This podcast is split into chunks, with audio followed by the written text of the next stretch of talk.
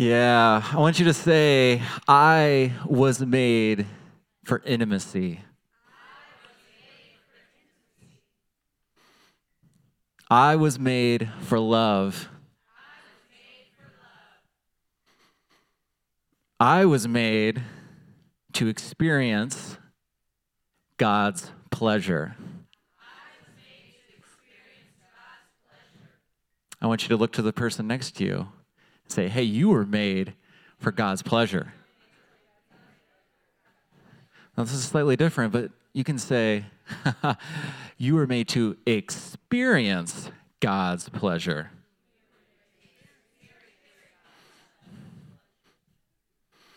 Let's just say the word pleasure. the religious spirit's like, oh no, don't say that. don't say that in church. That word doesn't belong in church. Just say it again. Pleasure.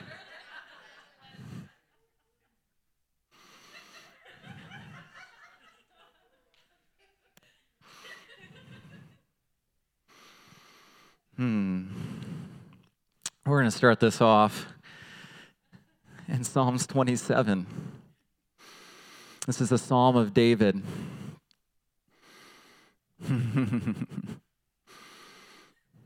the Lord is my light and my salvation. Whom should I fear? The Lord is the defense of my life. Whom should I dread? When evildoers come upon me to devour my flesh, my adversaries and my enemies, they stumbled and fell. If an army encamps against me, my heart will not fear. If war arises against me, in spite of this, I am confident. How many of you have been experiencing the accusations of the enemy,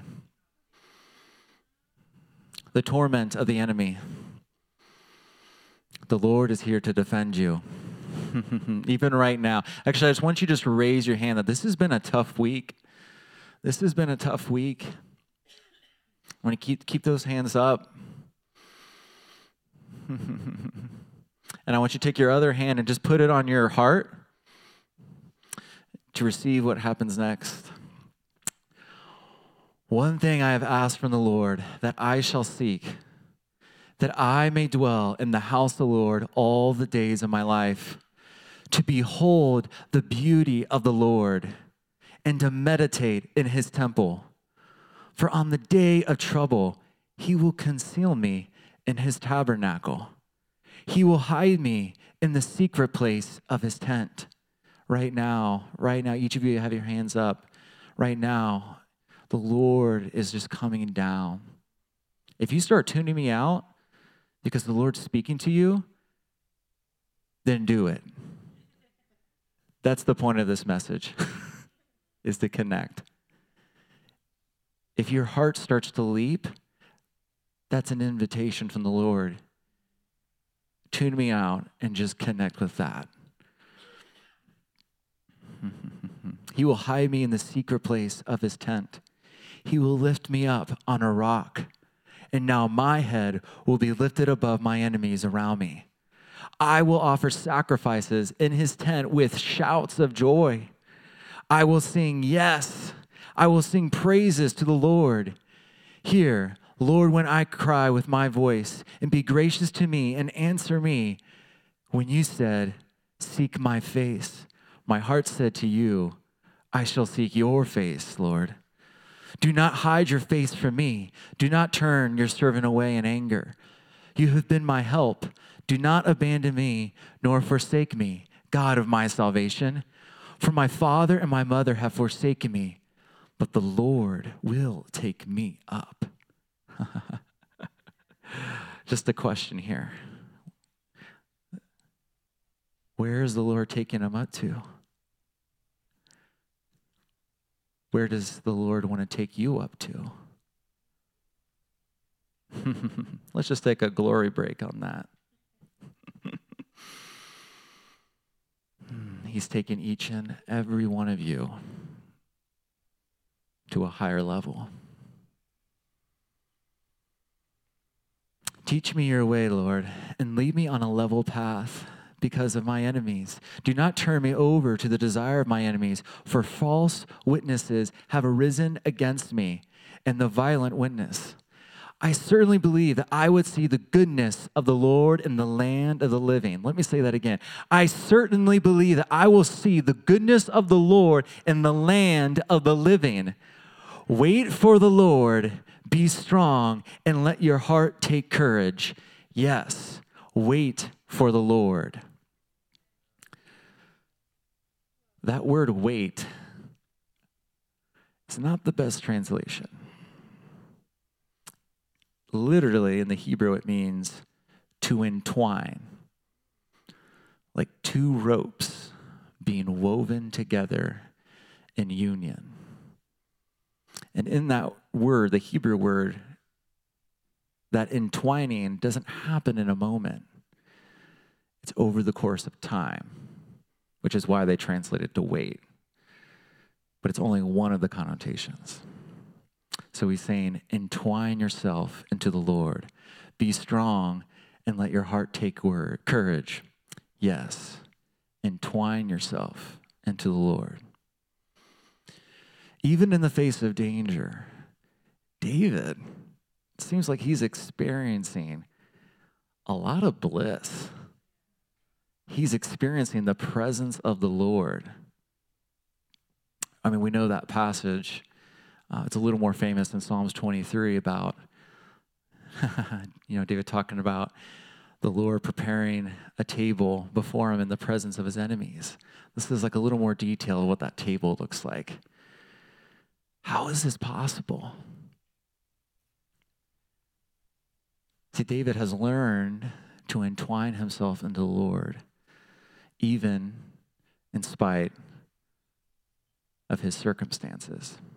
He has learned to host the presence. What is hosting the presence? It's learning to say yes to God's invitation, invitations to intimacy with Him. Let me say that again. Hosting the presence is learning to say yes to God's invitations into intimacy with Him. See, all the great saints throughout the centuries talk about their source of power and strength comes directly from intimacy. We see David talking about this. we see Paul talk about this. In Ephesians 3:16 he says I pray that out of his glorious riches he may strengthen you with power through his spirit in your inner being so that Christ may dwell in your hearts through faith. And I pray that you being rooted and established in love may have power together with all of the Lord's holy people, to grasp how wide and long and high and deep is the love of Christ, and to know this love that surpasses knowledge, that you may be filled to the measure of all the fullness of God. So, what Paul's saying is, when you are established and rooted in the intimacy of God's love, there comes the power. John G. Lake uh, probably had one of the most powerful healing ministries, power ministries. Uh, and he says this way if you're having the right kind of spiritual fellowship, that's another term for intimacy, you will have the power with God. And there is nothing escaping it. See, a lot of times uh, in our orphan hearts, we will strive after the things of the kingdom, the treasures of the kingdom. We will seek joy. We will seek uh, peace. We will seek freedom. We will seek righteousness, holiness. But we actually can't do this on our own. What we were meant to do was to connect and to chase after God Himself. And in the intimacy with God, those things naturally just come. In fact, when you focus on trying to be better, white knuckling it with your holiness, white knuckling it with your sin management, white knuckling it with your praise and your worship, a lot of the times you'll get frustrated. and, and, and you seem to go backwards more than forwards, and you start to kind of ask yourself, man, I should be feeling this way, I should be doing this. And when we're saying these things to ourselves, it really means that we need to plug in to God, to connect with Him. Therefore, seeking intimacy with God should be our chief goal. So, we're going to be talking about that. There are three components necessary for experiencing more encounters, deeper intimacy, and hosting the presence. And when I mean encounters, the truth is you're you know you're a walking encounter with Jesus. And honestly, this message is really going to focus on that. But most of the time when we talk about encounters, we're talking about what's actually impacting like our physical senses. You know, feeling God's physical presence uh, tangibly, hearing maybe the audible voice of God, maybe seeing visions, these kinds of things. This is, you know, when we say encounters, that's kind of what we mean, even though really, like, you know, there's an encounter uh, in many different things. So, the three practical components of that is having the right beliefs, practicing those beliefs, practicing his presence, and persevering faith. Now, this quarter that we're going to be going over in ALSSM is going to be going over all those. Uh, this morning, I'm going to just focus on the beliefs part. And the reason why you need all three of these things is that, you know, if you have the right beliefs, it's kind of like a map. You know, you got to have the right map if you want to find the treasure, right? But you can have the right map, but if you don't actually go and take action, well, you'll never actually reach the treasure.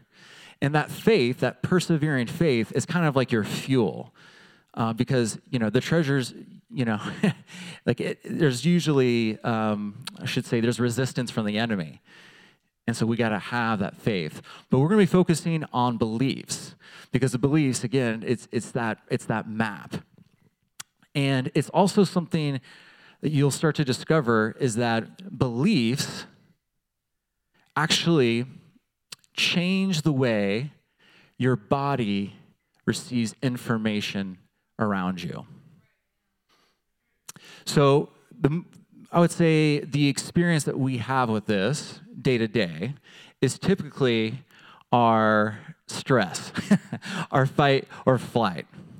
So, you know, in an extreme situation, if you believe, like, hey, like a machine gun or a machete, those are weapons, therefore, someone's holding it and walking towards me, I'm probably in danger. And if that were to happen right now, your hippocampus and your amygdala would communicate to your body to say, hey, you need to respond to this.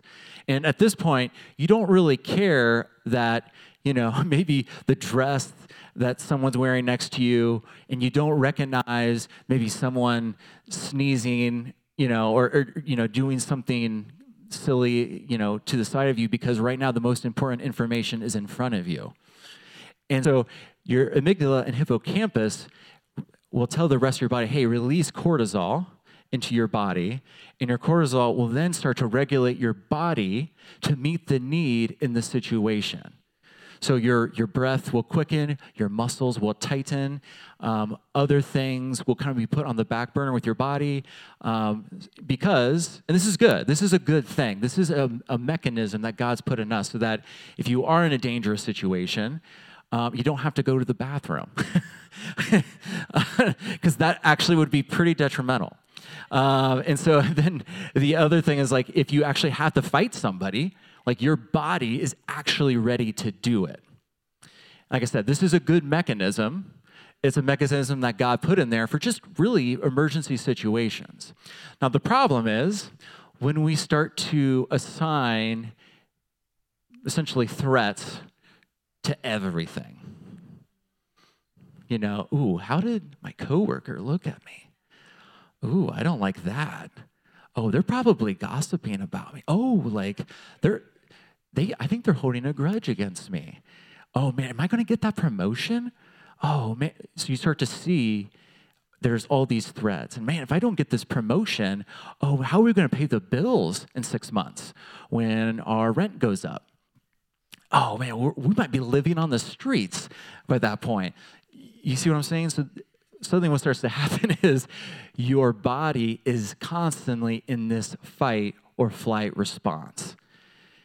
And you start to not notice things, other things happen around you. The only thing you notice is the threat. So our beliefs actually have an impact on how we perceive the world and what we become, right? Because then what do we become? We become a response to our environment, all right? And so if your environment is dangerous all the time, then what do you become? You become a victim. Or maybe you become a fighter, but you're a fighter that's weary because you're always fighting battles. this isn't our destiny as Christians. yeah. So Jesus said, Repent, for the kingdom of heaven, or the kingdom of God, is at hand. What does repent mean? The Greek word means metanoia. It means to change your thoughts. But it isn't just that. What he's saying is you need to change your beliefs. Why do you need to change your beliefs? Because the kingdom of God is at hand. Put your hand out. How close is your hand? Can you get away from your hand? Try to get away from your hand. You can't do it. What Jesus is saying is if you change your beliefs, you can experience heaven right now. Right now, you can experience it. Remember in the Old Testament when Jacob, when Jacob was sleeping at Bethel, right? And he had a dream where he saw uh, a ladder of angels ascending and descending. And he wakes up and he's like, Whoa, this place is anointed. I didn't realize that there was a gate right here. But what he didn't realize, because he didn't have Jesus preaching to him in his face, saying, Repent for the kingdom of God is at hand, is that he was the gate. it wasn't the place, it was him. And so that's one of the biggest lies that we believe is that God is up there and only there, and He's not living within us, and He doesn't want to make a home within us. yeah.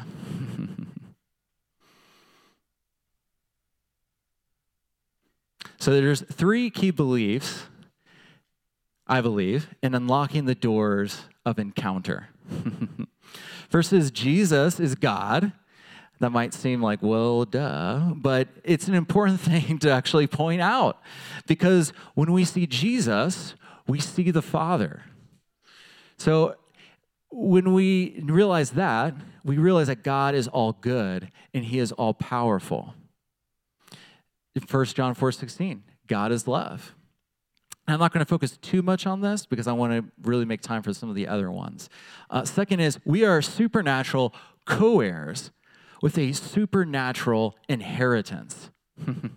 in that Psalms 27 4, when he says, Dwell in the house of the Lord all the days of my life, and he talks about meditating in the temple and seeking the Lord in the tab, or sorry, concealing him in the tabernacle the crazy thing about this is that there is no temple.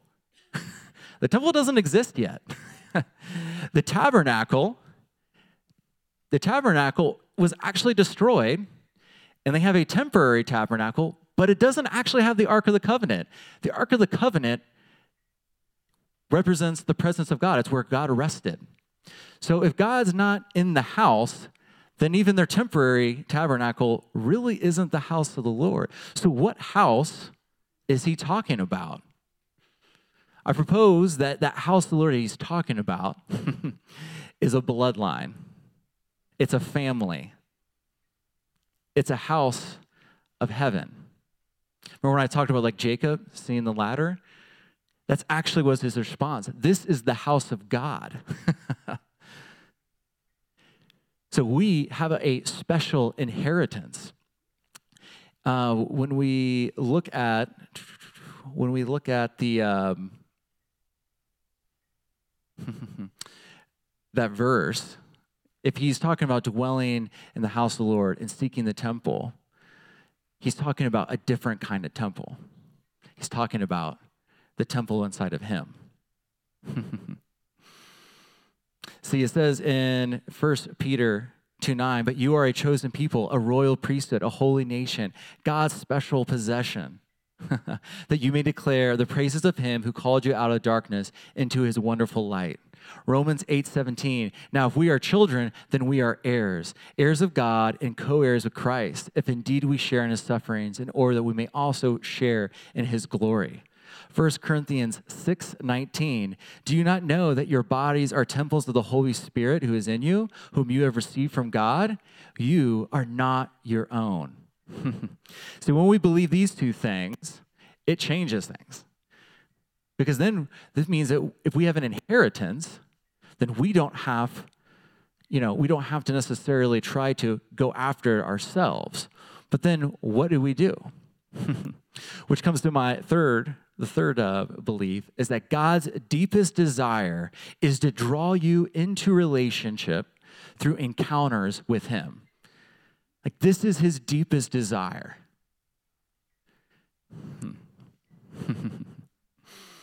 Yeah. See, well, the thing is that the Lord set up the tabernacle. And what David started to realize was that the tabernacle was actually a symbol to teach the people about intimacy with God, how to enter into intimacy. And so the weird thing is that the, a lot of the prime years uh, of Israel and, and like them as king is they don't have a tabernacle because David starts to make this connection like, wow, like the presence of God comes when people praise him. And that it, it's, it's really just a symbol of what was happening in the tabernacle. The tabernacle had the outer courts where they entered with praise and they laid down the sacrifice of the atonement. The, the priests would cleanse themselves and then they would go into the holy place now, here's the interesting thing: is the holy place had all these things reminding them of the of Garden of Eden. The lampstand actually looked like a tree to represent the tree of life. In the holy place, they also had the showbread where they, they would eat, and there was wine to drink. This is where Jesus is actually getting the idea of communion. The idea was that, hey, when you enter the holy place, that you actually were communing with God as if you were communing with God uh, in, in Eden. You guys want to know what the word Eden means in Hebrew? Pleasure. and so when they go into the Holy of Holies, there was the two cherubim uh, on the curtains. If you remember, what was guarding Eden after Adam and Eve left? Two cherubim. So the idea is that God's trying to like, hey, like you're coming back into pleasure with me. You're coming back into, into the garden that's now within you. That's some good news. yeah. And so David started realizing this, and he's trying to teach the people this. Like, guys, like, you know, like we can experience God's presence. You don't have to be a Levite. you can experience it right here, right now. And so David actually passes this on to Solomon. Now, Solomon, he's raised up in this information. I mean, he's got first, uh, I would say, um, first person, he has direct access to David, being, you know, that David's his father, and understanding this. And so he writes Song of Solomon as a symbol of this romance that God's trying to bring us in. So he says in Song of Solomon 1, the beginning passage says, and this is um, the Shulamite, which represents us. It says, uh, or she says, Let him smother me with kisses, his spirit kiss divine. So kind are your caresses, I drink them in like the sweetest wine. Your presence releases a fragrance so pleasing over and over. For your lovely name is flowing oil. No wonder the brides to be adore you. Draw me into your heart. We will run away into the king's cloud filled chamber. That's from the Passion Translation. It brings a lot of kind of the nuances in the Hebrew um, to the surface. Uh, if you read more literal translations, uh, that last part will say into the king's bedroom chamber. Um, the Hebrew literally is the king's chamber inside of a chamber. What it's trying to say, it's trying to do this double meaning here that the king's bedroom the things that happen in the bedroom, you catch my drift here, is the same as the Holy of Holies experience.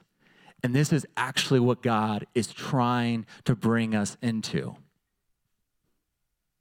It's pretty wild. it's intense. Now, here's the cool thing is that there's this exchange that goes back and forth. The Shulamite continues in Song of Solomon 6, 4, 5. I mean, honestly, I could go with the whole Song of Solomon, but, you know, we got to cap this off at some point, right? uh, Psalm Solomon 6, 4, 5 says, This is the Shulamite. My lover has gone down into his garden of delight. Interesting. We're back to garden analogy. The place where his spices grow to feast with those who are pure in heart. I know we shall find him there. He is within me, and I am his garden of delight. I have him fully, and now he is full and fully has me. This is the bridegroom's response. This is how Jesus sees us. Oh, my beloved, you are lovely. When I see you in your beauty, I see a radiant city where we will dwell as one, more pleasing than any pleasure, more delightful than any delight. You have ravished my heart, stealing away my strength to resist you. Even hosts of angels stand in awe of you. Turn your eyes from me. I can't take it anymore. I can't resist the passion of these eyes that I adore. Overpowered by a glance, my ravished heart undone. Held captive by your love, I am truly overcome. For your undying devotion to me is the most yielded sacrifice. When we worship, how we were worshiping just earlier, God is like, oh my gosh, I can't even look at, like, I can't even look at you. Like, oh my, like, it's a hard thing to imagine when you've you know been raised with the idea of that you know you're the scum of the earth uh, because of your sinful nature. And that you can't go before god um, because he'll he'll smite you. But and again this is old testament. Like this is old testament revelation. This is like jesus even hasn't come yet and David, and the reason why David knows is because he was taken up into heaven and he met Jesus, and that's how he was able to prophesy about him. And so they they know what's coming. they know what's like they know the heart of Jesus because they've encountered him. Whew. Yeah. I don't know about you guys, but I'm excited. now, it's hard to believe this because, you know, the enemy wants to get us to believe in lies. Remember what I was saying with beliefs? I'm going to keep coming back to this that what we believe sort of like actually changes like how we receive information. So, these are some of the lies that get in the way of us actually believing that God really desires to have encounters with us. And I mean on a deep deep level is that encounters are for the special ones for the yeah. So i'll take a laugh break at that. Uh, specifically encounters are for the special ones with a ministry. Yeah laugh. Past experiences will determine future experiences. And and see what i what i notice is the enemy likes to like kind of weave lies together that build off of each other. So the idea is kind of like, well, how do you know if you're a special one? Oh, well, I haven't had any encounters. Oh, I must not be a special one. Oh, well, that means I won't experience anything in the future. The last one, this one really gets me, is that encounters are just random. This is a big one This is a big one because, and, and this is like in charismatic circles. I mean, I've had teachers that I really respect pretty much teach this line of thinking that, you know, God's a mystery, and He is. We can't control God, we can't. And so there's this kind of like full buy in of, well, because of that, you know, He just kind of picks what day He wants to zap you. And hey, praise Him for that, you know, but there's really no rhyme or reason how intimate of a relationship could a spouse two you know spouses have with each other if there's literally no expectation of hey like how do i actually like connect with you? You know like i mean even like uh, you know parents and their children you know a children a child you know of good parents sort of expects like my daughter comes to me and she's like daddy like can you cuddle with me just this morning, I'm like wrap putting the finishing touches on the message. Like, Daddy, can you can you cuddle me? And I'm like, I can't say no. I can't say no. And you know what? Because I can't say no, she knows that she can keep coming back. Right? And so there's a relationship there.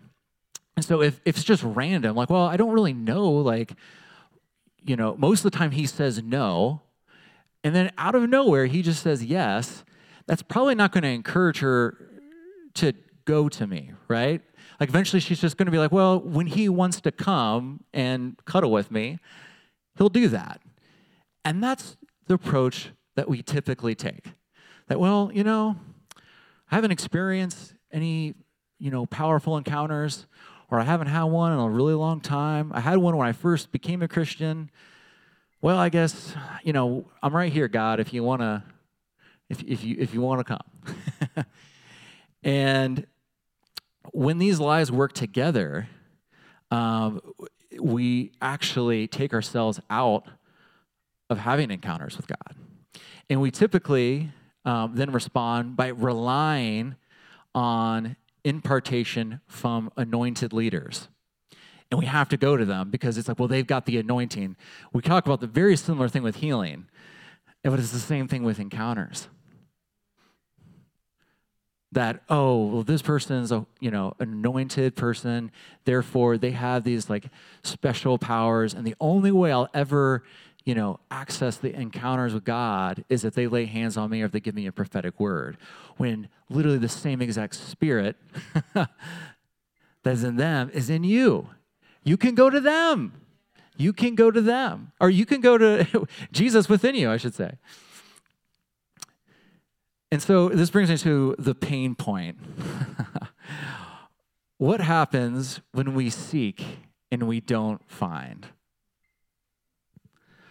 So this is the pain point. This is the real the real time. What happens when you you pray all through the night and you really don't feel that much different on the other end? What happens when you you go to a conference? And like sure like you know there's some fun exciting things and maybe you learn a few lessons but at the end of the day you're like you know like did i really experience god? Uh, did I, am I, do i have a transformed life? I don't know. And it, it become, it's very disappointing. There's a lot of disappointment. And the enemy will try to jump into that disappointment and try to reinforce all those lies. Ah, see, like, this is what I'm saying. You didn't experience this because, you know, you're not anointed, it's just random, which then gets you to question what does God really even desire to have encounters with me? Does he really desire to have intimacy with me? Because wouldn't it be like kind of easy? like, wouldn't it be kind of easy? And I think the part that's really tough is, at least for me, is that man, like if I want to partner with an anxiety, whew, man, that is easy. Like I only have to be like, just think about one stressful thing, and I am fully absorbed into that into that reality. Like I'm, I'm having a full revelation of anxiety a full revelation of depression or a full revelation of fear. And you know you watch sometimes you know you maybe watch one bad movie and boom you have nightmares. And you're and you're like oh my gosh like how like how is it that that's so easy?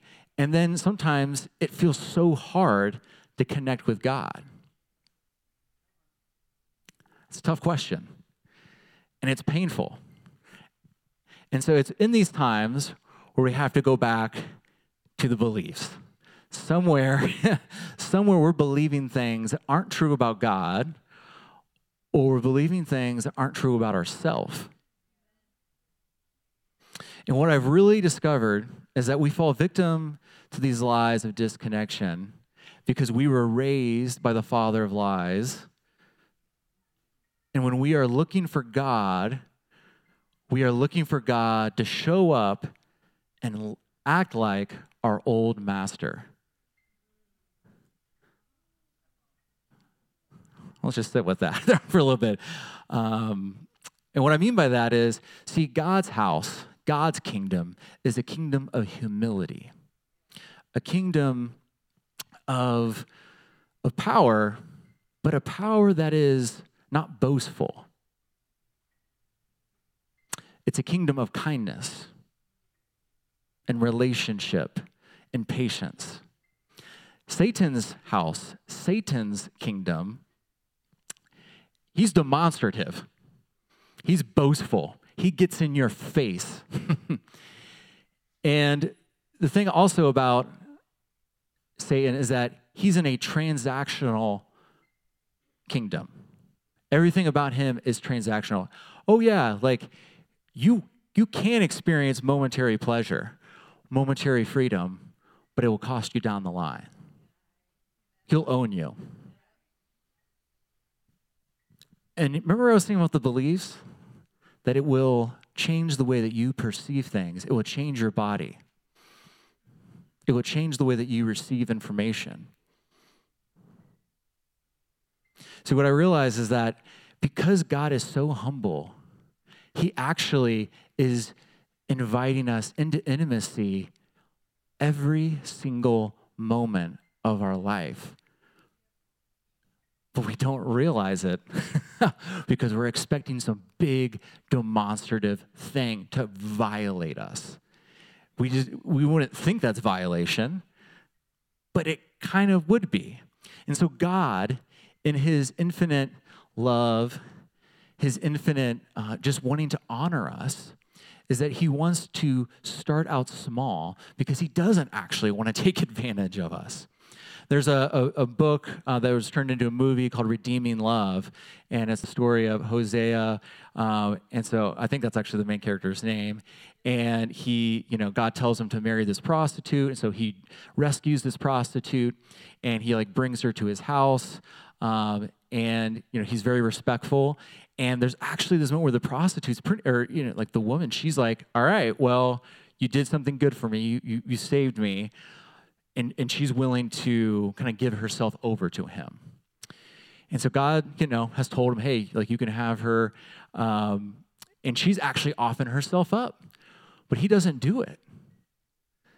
He doesn't do it because even though technically you could think like, well, it's not a violation of her will because she's saying yes, it would be pleasure out of brokenness, not out of adoration. See, God, he's, He wants us, He wants us to take pleasure in Him out of, out of adoration. And He wants us to just to meet Him where He's uh, where where He's at, and He wants to meet us where we're at.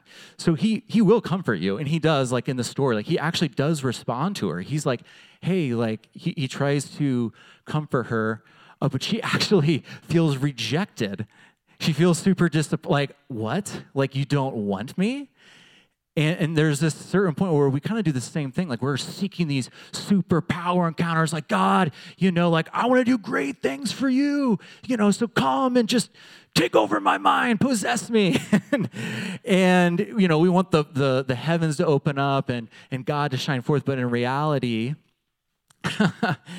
you know, God's like, hey, like, let's let's have let's date like let's have relationship and let like when you say that when you want that it's not because you want to do great things for me it's because you genuinely love me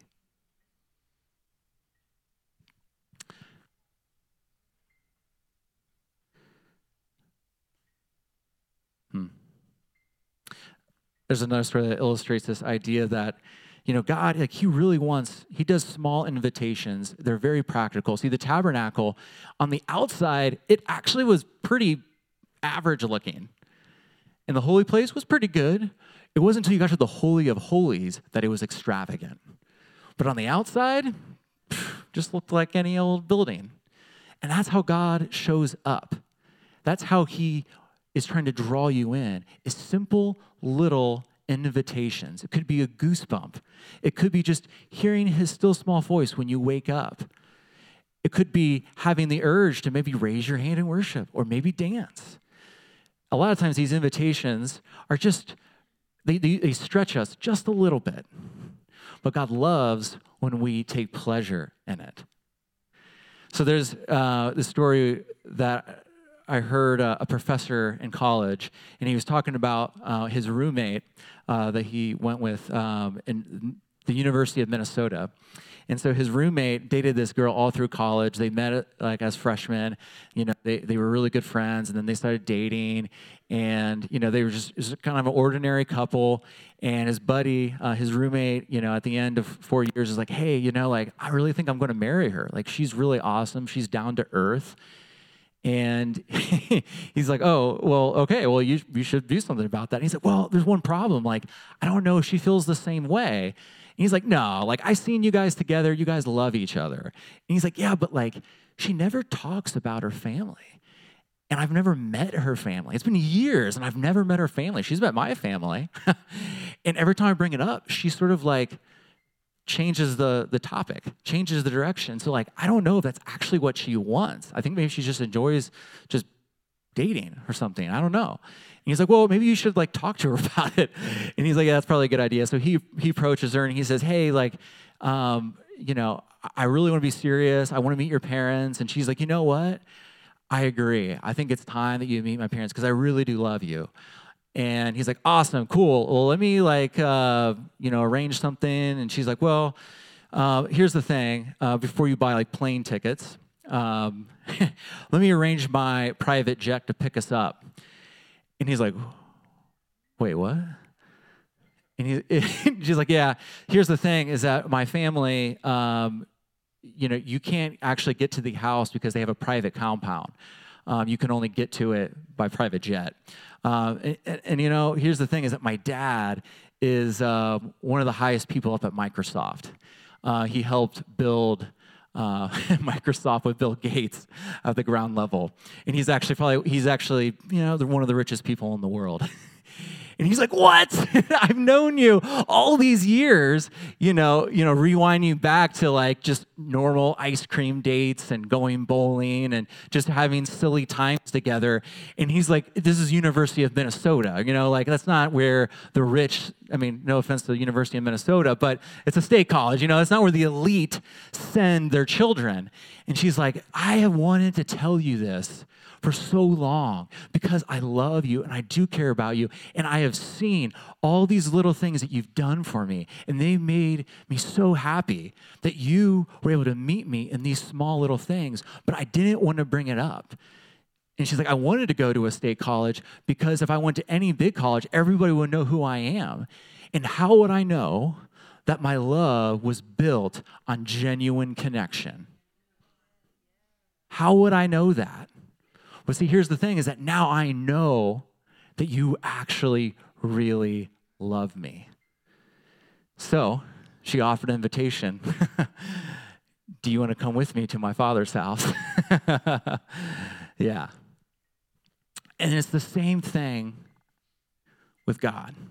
He is searching, He is looking for lovers to say yes to the small invitations because when you say yes to the small invitations, there's another invitation ready for you. Now, here's the thing back to the body response. What if I were to tell you that you have a mechanism to connect you with God? See, a lot of times in worship, there'll be what's called manifestations. people will have manifestations, and people will do what maybe on the outside seems like, I don't know, kind of weird stuff. but what I'm here to say is that I actually believe these are mechanisms to help us draw us into connection. when you start to laugh because you just, God shows you something just really joyful, that's an invitation. You might find yourself where you start laughing, but then you can't stop laughing. that's an invitation to say yes. Yeah, you're going to look silly. And that's partly what makes it a sacrifice. That's part of the fun in it. You may start to notice that you may get a little intoxicated. Remember, there's wine in the holy place.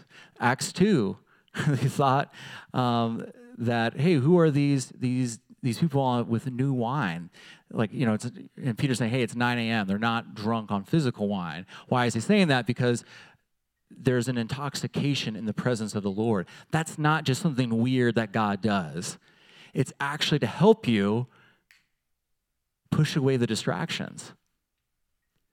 It's there for something for you to get that anxiety out of your way. It's meant to draw you closer and to say yes. And I'm telling you what, there's things that I've done in that that I would never do in a million years otherwise. and it, it's it's there was a pleasure that I received in that that I wouldn't have received if I hadn't said yes to that. But it keeps going. See, when you continue to just take pleasure in God, something will happen where your body will start shaking. Why does it say in the Bible, you know, worship God with fear and trembling? It's not like, oh, I'm scared of you. It's the idea that the presence of the Lord is coming upon you.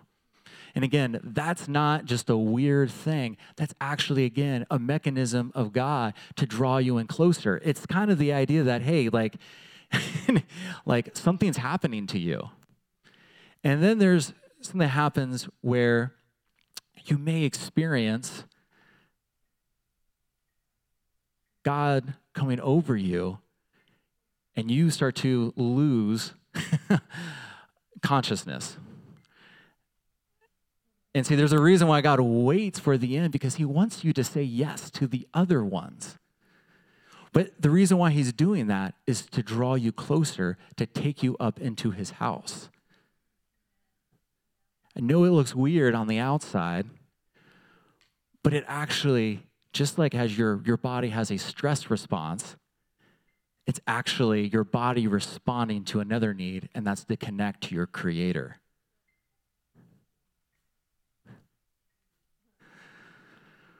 Whew. So, are you ready to say yes? yeah. Mm.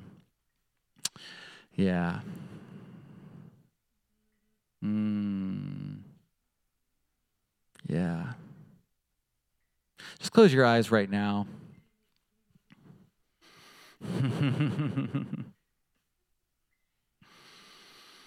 yes. You are here, God. you are here.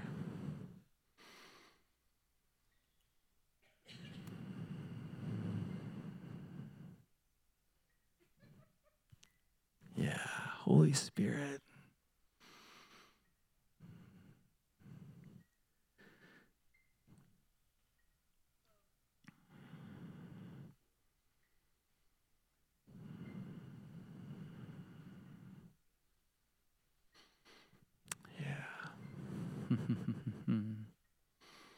Right now, there's an invitation that He's giving in your heart. This is your time to respond to it.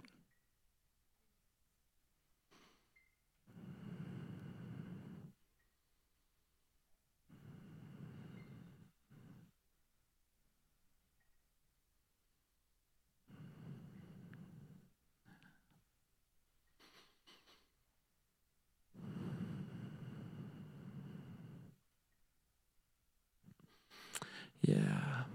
Hmm.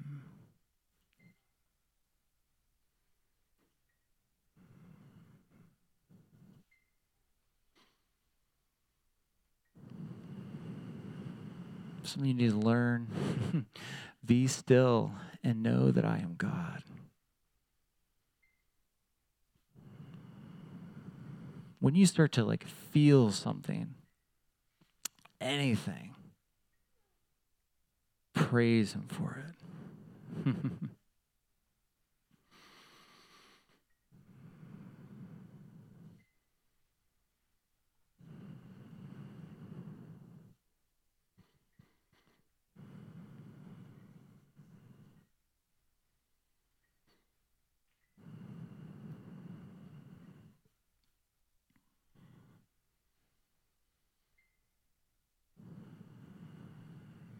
if you have something, if you're receiving something, continue to receive that.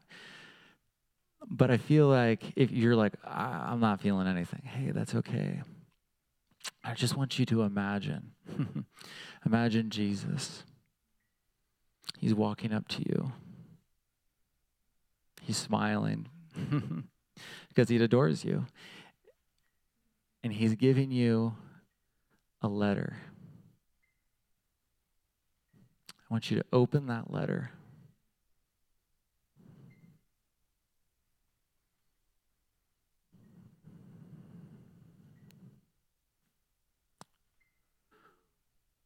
What's in the letter?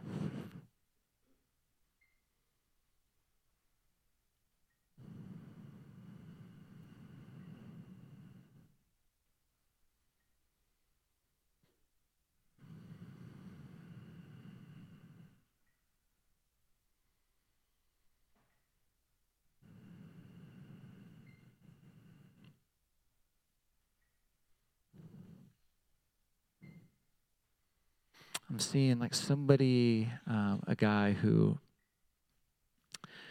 worked in a warehouse. He worked in a warehouse, and you've you've like hurt your your back lifting things. I see that the Lord right now is healing you. I see that that you've had really close brothers.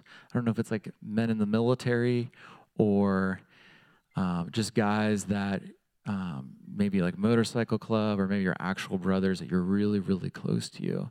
And I just hear the Lord saying that hmm, the same way that you love your brothers, it's the same way I love you. And so that you know that I am healing your back right now.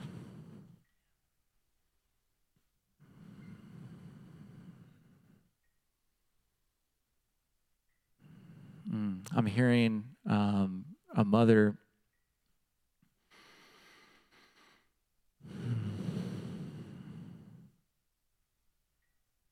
Oh, God. yeah. I just see um, like a mother who um, maybe had an abortion and you feel really guilty about it and there's something lost, and just see Jesus is coming alongside you. And he's just comforting you. That in spite of everything, he still desires to have deep, deep intimacy with you.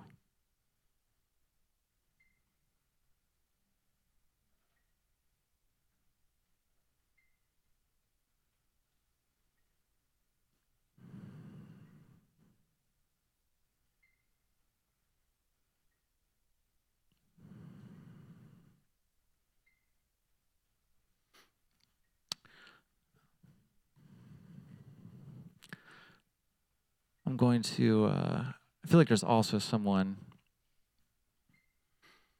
who hasn't accepted Jesus' first invitation.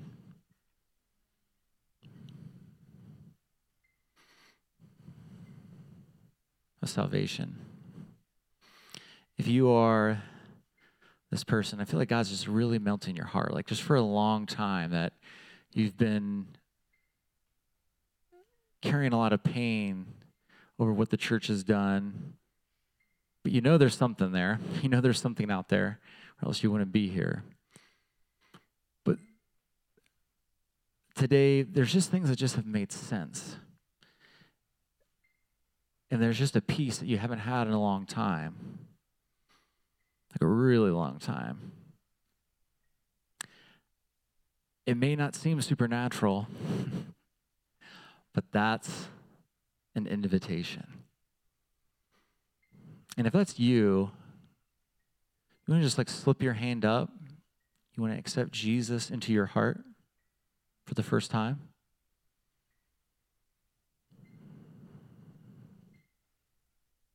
Thank you, Jesus. Thank you, Jesus.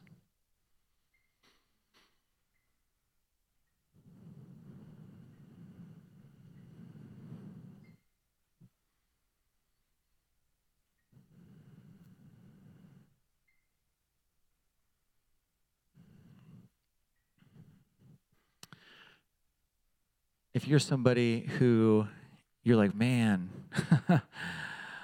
I really want to know God.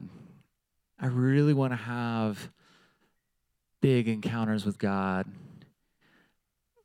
But I've kind of given up. I mean, I believe it can happen, but kind of what I was saying, like, if it happens, it happens. That's I'm at, kind of at this point.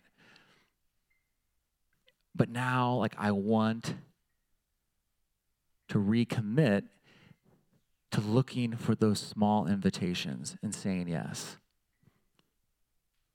If that's you, can you just raise your hand? Thank you, Jesus.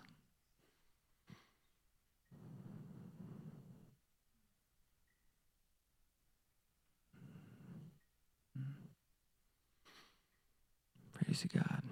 Hmm. Lord, we adore you. we adore you. We adore you. We adore you.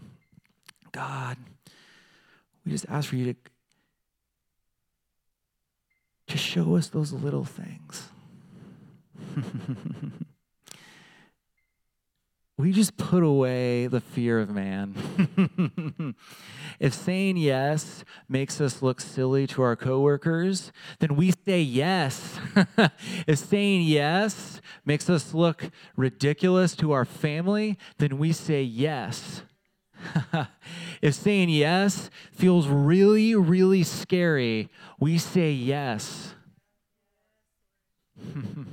If yes looks like giving more time to you, then we say yes. If it means giving up things, then we say yes.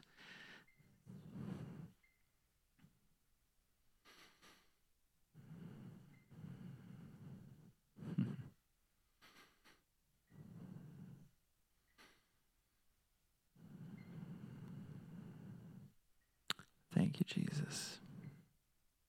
Hmm. Amen.